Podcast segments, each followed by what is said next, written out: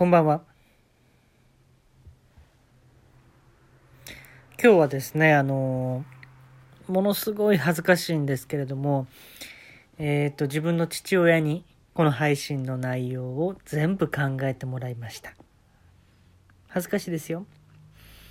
えー、もう一言一句たがわずにその考えてもらった内容をですね、あの紙に書いてもらったんですよ、文章で。でも今日はもうそのまま、丸々そのまま、えー、言いたいと思います。お恥ずかしいですけれどね。えー、では始めたいと思います。氷の刃を持った男はなぜあんなにも頑固者なんだろうか。あいつは一定の職には就かず、いろんな仕事をしておった。主に農業をしておったのだが、借り入れ時には彼の姿はない。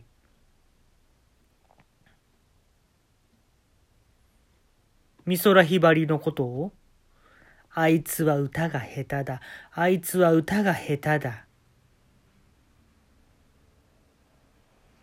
アグネスちゃんの方がうまい。アグネスちゃんはかなりの時間発声に費やしているのではないだろうかという独自のそう独自の考えを示したのであった。おっと、忘れていた。この物語の主人公は堪忍袋の尾が切れてしまった。アルファベットの ジェイ だ。アルファベットの ジェイ がしきりに喋り出す。耐えられへんで、もう耐えられへんで。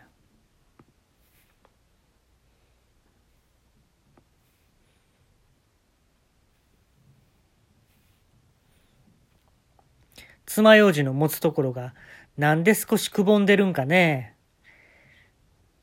何箇所かくぼんでるよね。耐えられへんで、耐えられへんで。爪楊枝は使わへんけど、あのくぼみに対して何個かね、何個か疑問があるからね。勝ったよ。耐えられへんで、耐えられへんで。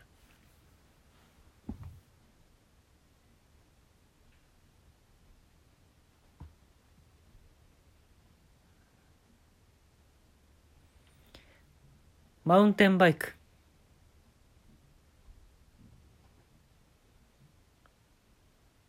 山に捨てて帰ってきた。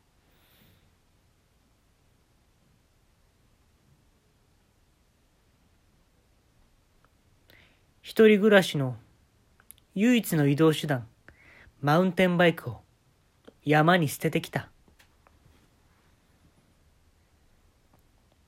そしてその山の上には小さなおみくじ会場があった。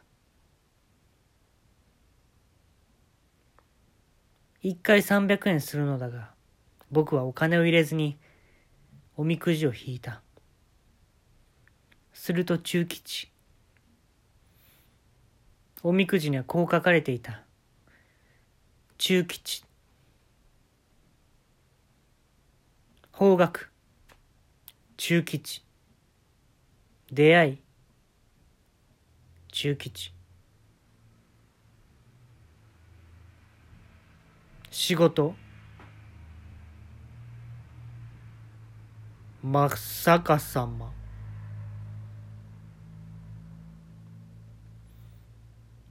山の頂上にマウンテンバイクを捨ててきたので、僕はそのおみくじを縦いちメートル、えー、横よんメートルの紙に伸ばすことに成功した。そして一旦木綿のようにその上に乗り、私はお家へ帰った。お家へ着くと、氷の刃を持った男が立っていた。すると氷の刃を持った彼は、アルファベットの ジェイ に対してこう言ってきた。燃えるゴミの日って何曜日ですか？アルファベットの ジェイ は答えた。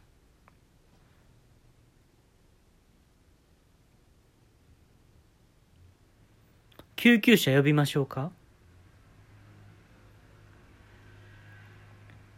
すると氷の刃の彼はこう答えた。はい、お願いします。急いで救急車を呼んだ。救急車は住所を知らせていないのにすぐに到着した。初めて乗る救急車だ。中に入ってみた。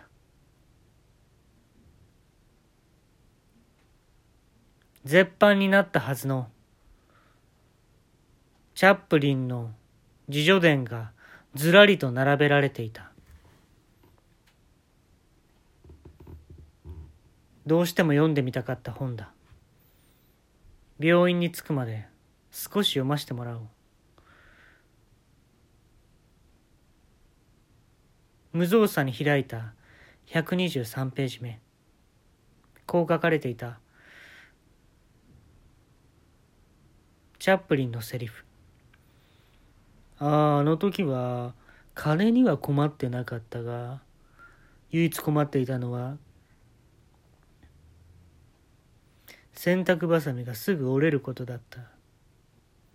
その時は僕は思ったね。ヒトラーを題材に何か映画を作りたいとね。お金目的ではない。決してお金目的ではない。しかし、スタッフにお金をあげるつもりは一切ない。俺に協力すればいいんだよ。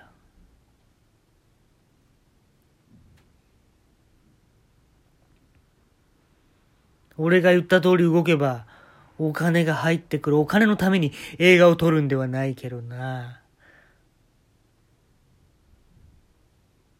しかし、スタッフには一銭たりともお金を渡すことはできない。アルファベットの ジェイ は怖くなって本を閉じた。すると病院へ着いた。氷の刃の彼は救急車に乗せられて耳鼻科へ連れて行かれた。緊急です。緊急です。蓄膿です。彼は蓄膿です。蓄膿はこの国に指定された難病です。蓄膿を早く治してください。わかりました。あなたの蓄膿を私が治してみせましょう。なんと、先生はおっきな消火器だった。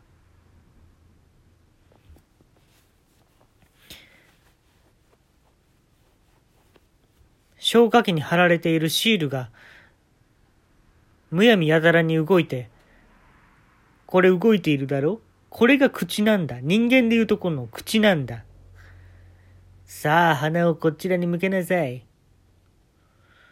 氷の刃を持った彼は、少し怖がりながら鼻へ鼻を消火器へ向けた。さあさあ、あんたらさんは咳を外してくれ。これは二人っきりでやりたいんじゃ。アルファベットの ジェイ は外へ出て行った。そしてにふんご、氷の刃が出てきた。どうだった？治ったかい？いや。電気を消して消火器にキスをされたよ。ええキスをされただって？そうさ、キスをされた。キスをされると昭和歌謡のレパートリーがすべて頭の中に入った。え？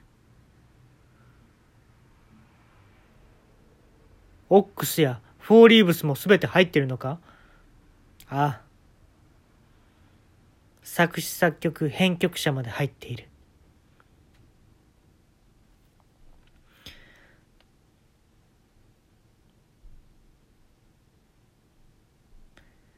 すると氷の刃が少しずつ溶けていき、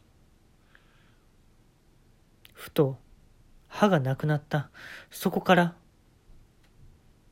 野草が生えてきたのだ。ん？ななほん。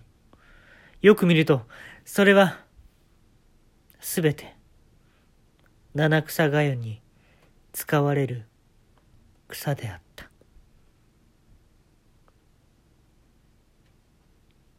そしてアルファベットの ジェイ と氷の刃持った彼、改め七草がゆを一番最初に食べれる男、この二人は病院の廊下で息絶えてしまった。まあこういう話なんですよ。まあ、これがね、あの僕の父親がまあ、考えてくれた話なんですよね。まあ、これをまあ僕は読んだだけなんですけれども、あのね、これね、父親に後日談聞いたんですけど、何が一番おもろいか発表したろか。消火器出てきたやん。あれな、俺のことやね。